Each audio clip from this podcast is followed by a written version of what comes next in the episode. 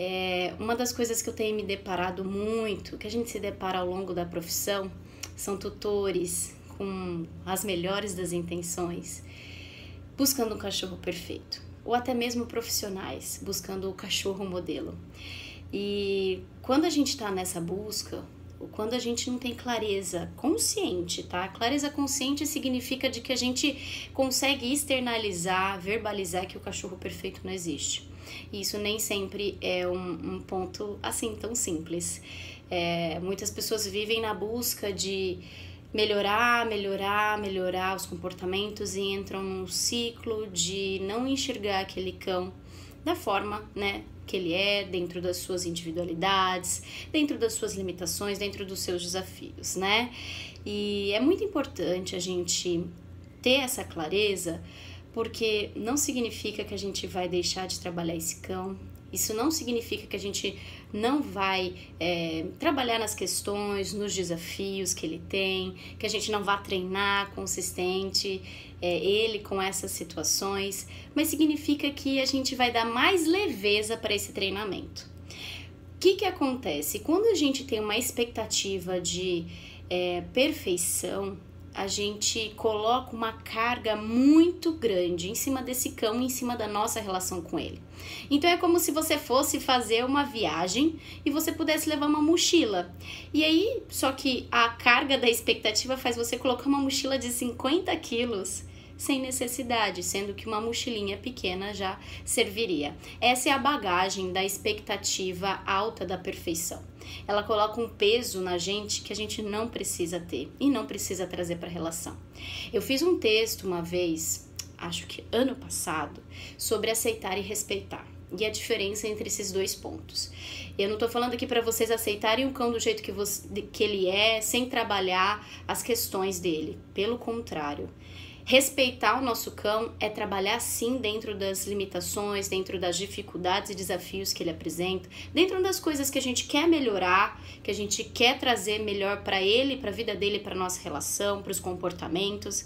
Mas respeitar é isso, a gente saber que vai trabalhar nessas, nessas questões, não vamos negligenciar, ou seja, não vamos fingir que não estamos vendo, não vamos colocar a culpa em outras circunstâncias e esquecer aquilo sem trabalhar.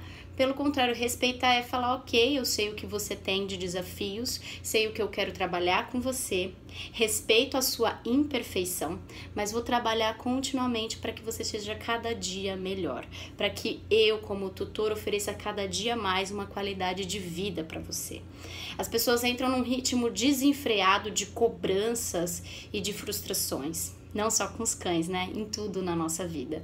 E eu percebo esse movimento e vejo cães até com hiperestimulação, ou seja, cães que têm muitas atividades, excessivas atividades, né? Sobrecarregam um cão de atividades porque acham que tem que lotar aquele cão de atividades. Ou pessoas que têm um cão legal, mas que ficam numa expectativa de eliminar completamente determinado comportamento que pode ser muito latente naquele cão.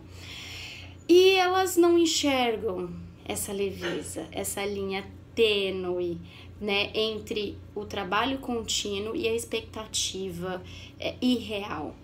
Então, eu quero dizer para vocês, inclusive a Bibi, eu fechei a porta para gravar o vídeo, a Bibi tá aqui chorando do outro lado, querendo entrar isso acontece, né? Tem vezes que ela quer interagir e ela não aceita eu estar num cômodo que ela não esteja participando. A Bibi, é, eu mostro aqui para vocês o quanto ela é plena, o quanto ela vai bem com com outros cães, o quanto a gente trabalhou isso e quanto eu continuo trabalhando isso nela.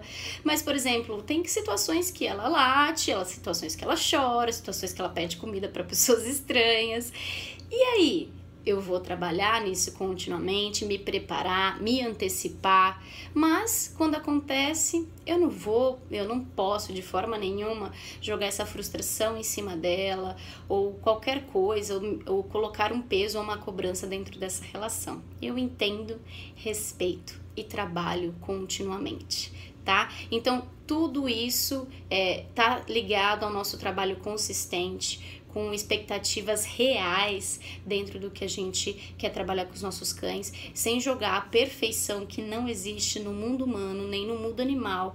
E a natureza é perfeita pela sua imperfeição, né? Então é isso que a gente tem que absorver cada vez mais e trazer para clareza consciente e não deixar isso lá escondidinho no nosso inconsciente, achando que a gente já sabe, sendo que na prática muitas das coisas a gente não aplica. Eu não tô esperando o momento perfeito para gravar esse vídeo. Eu decidi gravar do jeito que dá. Quem me segue aqui desde 2015 sabe que a maior parte das produções de conteúdo que eu trouxe para vocês foi amadora. Ou se não sabe, saiba agora. Eu gravava podcast no celular, com barulho, eu fazia do jeito que dava, os vídeos sempre gravei do jeito que dá, com meu celular, sem microfone, sem câmera, sem, sem nada. Esse aqui é um, um cenário de gravação que eu improvisei para poder fazer um pouquinho melhor, mas ainda faço da forma que dá. E esse vídeo é esse modelo.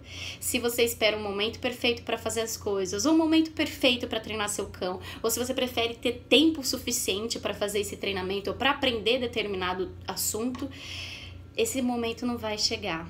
Porque não existe a gente abrir espaço sem a gente deixar de dar espaço.